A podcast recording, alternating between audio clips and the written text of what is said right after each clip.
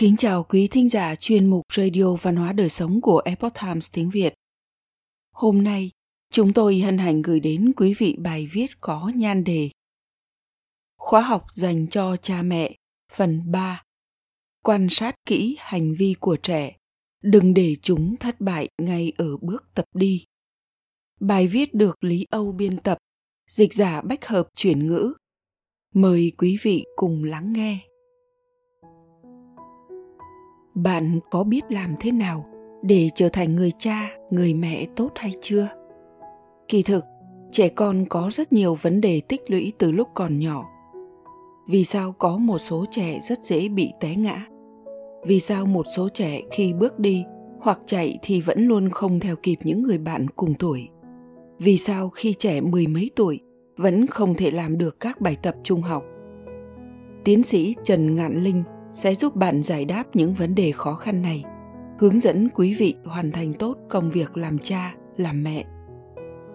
Tập trước của chương trình nói về hai nguyên tắc làm cha mẹ, một lớn, một nhỏ. Đôi mắt phải mở lớn và quan sát từ chỗ nhỏ.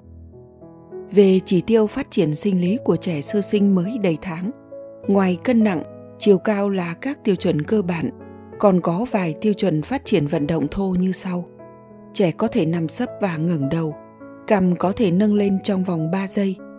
Có thể chú ý hoạt động của những vật thể ở trước mắt. Khi khóc, nghe thấy âm thanh trẻ biết im lặng. Ngoài khóc ra, còn có thể phát ra âm thanh khác. Hai tay có thể nắm giữ được cán bút, biết mở miệng bắt chước nói chuyện. Quan sát hành vi của trẻ con một cách tĩnh tâm như thế nào. Trước đây có một nghiên cứu rất thú vị Người thực hiện nghiên cứu này là một vị giáo sư. Ông đặt đứa trẻ lên giường dành cho trẻ sơ sinh và nói chuyện với trẻ, đồng thời dùng máy quay phim ghi hình lại quá trình này. Sau đó ông phát hiện ra đứa trẻ đó có thể bắt chước y hệt biểu cảm của người lớn. Ông đã để học sinh của mình đoán xem đứa trẻ này được mấy tháng tuổi rồi. Đa số học sinh trả lời rằng trong khoảng 3 tháng hoặc là 4 tháng tuổi hầu như không có người nào đoán được đứa trẻ này chỉ mới mấy ngày tuổi. Thực sự đứa trẻ này chỉ mới mấy ngày tuổi thôi. Chúng tôi cố ý quan sát đứa trẻ trong phòng thí nghiệm nên mới thấy được những điều này. Vì vậy, khi đứa trẻ còn nhỏ, phụ huynh cũng nên bắt đầu quan sát từ những động tác nhỏ nhất. Chúng ta làm cha mẹ có khi tâm trạng quá sốt ruột hay là quá bận rộn hoặc là cảm thấy nhàm chán hoặc là lo lắng cho sự nghiệp bản thân có tài năng như vậy, tại sao bây giờ lại ôm lấy đứa con từ sáng đến tối? Khi quý vị có tâm thái này, quý vị sẽ không thể nào tĩnh tâm lại để quan sát đứa con sơ sinh trong vòng tay của mình. Như vậy, thường dễ bỏ sót những tín hiệu có ý nghĩa này. Người lớn thường không hiểu lời trẻ con. Còn một khái niệm mà tôi thấy rất quan trọng, đa số mọi người cho rằng trẻ con không hiểu được lời của người lớn tôi lấy một ví dụ. Trước đây có một người mẹ hỏi tôi một vấn đề. Cô ấy kể lại con của mình có hỏi cô một câu. Mẹ ơi, con thật sự rất ngốc sao? Người mẹ đó suy nghĩ nửa ngày, sau đó phát hiện ra rằng chính mình là người đã nói rằng con mình rất ngốc. Lúc đó đứa trẻ còn rất nhỏ, cô ấy đã nói câu đó trong một lần gọi điện thoại khi đứa trẻ đang ở kế bên. Cô nghĩ rằng con mình nghe không hiểu gì hiện nay con của cô đang học nhà trẻ. Vậy mà đã có thể hỏi cô ấy một câu. Con có phải rất ngốc không? Chứng tỏ rằng khi trẻ còn chưa học được ngôn ngữ của người lớn, thì chúng đã hiểu được lời của người lớn rồi. Vậy cha mẹ cần phải thay đổi quan niệm. Đừng tưởng rằng con bạn không hiểu được lời của bạn. Thực ra, không phải là trẻ con không hiểu lời của người lớn. Ngược lại, chính là người lớn không hiểu được trẻ con nghiên cứu cũng phát hiện trẻ con hiểu được âm tần. Ví dụ, khi tâm của quý vị rất chân thành và ấm áp, cho dù quý vị nói chuyện với ai, thì âm tần của lời nói cũng sẽ khác với lúc bạn muốn la mắng một ai đó. Khi cha mẹ nói, trẻ con sẽ thu nạp tất cả, nhưng có thể không hiểu được âm tần đó ở trong thế giới người lớn có ý nghĩa gì. Vì vậy, chúng dùng cách bắt trước để nói lại cho người lớn nghe và đoán xem ý nghĩa của những lời nói đó. Đừng xem con cái như mèo con, chó con. Không chỉ nói con mình ngốc, một số người còn xem con mình giống như mèo con, chó con. Tôi khuyên phụ huynh nên hạn chế nói những lời như vậy. Những lời này thực sự không tôn trọng sinh mệnh của đứa trẻ. Phụ huynh dường như hay xem con mình như một món đồ chơi hoặc thú cưng, như mèo con và chó con. Khi thương yêu chúng thì đến vuốt ve chúng.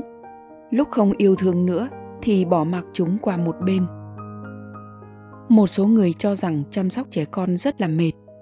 Trẻ không ngừng đòi hỏi phụ huynh là phải quan tâm đến chúng.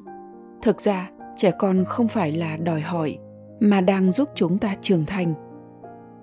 Hiện nay, rất nhiều phụ huynh hóa trang cho con mình thành mèo con, chó con hoặc là những động vật trong các bộ phim hoạt hình có khi lại trang điểm chúng một cách buồn cười. Sau đó quay video lại chia sẻ với mọi người để tạo tiếng cười. Điều này có thể dẫn đến những hậu quả không tốt về sau. Tôi từng gặp một trường hợp, phụ huynh hóa trang cho con trai của mình thành một con thỏ rồi chụp hình lưu niệm. Phụ huynh thì cảm thấy điều này rất đáng yêu, nhưng đứa con trai lại rất ghét tấm hình này và luôn ghi nhớ trong lòng cậu ấy ôm giữ sự khó chịu không thể giải bày này. Khi đi học, còn gặp những tình huống gây khó chịu tương tự. Cho đến khi cậu bước vào giai đoạn trung học phổ thông, thì bắt đầu xuất hiện những chướng ngại tâm lý. Chú ý quan sát để phát hiện sớm những khiếm khuyết bẩm sinh. Tiêu chí kiểm tra thị giác trẻ sơ sinh là trẻ có thể chú ý những vật chuyển động ở trước mắt. Có một số trẻ sinh ra đã có vấn đề về thần kinh thị giác và không thể nhìn thấy sự dao động của vật thể. Đến tuổi tập đi, phụ huynh mới nhận thấy trẻ thường bị té ngã. Lý do là vì trẻ hoàn toàn không nhìn rõ được. Có những phụ huynh hoàn toàn không chú ý việc con hay té ngã, cho rằng lúc tập đi thì bị té ngã là chuyện bình thường. Tôi đã gặp qua những trường hợp như vậy. Đến lúc việc học tập của đứa trẻ trong trường học có vấn đề giáo viên dù nỗ lực đến mấy, nhưng vẫn không xử lý được. Sau cùng mới tìm chuyên gia nhờ giúp đỡ. Có trường hợp một đứa trẻ bị chân dài chân ngắn.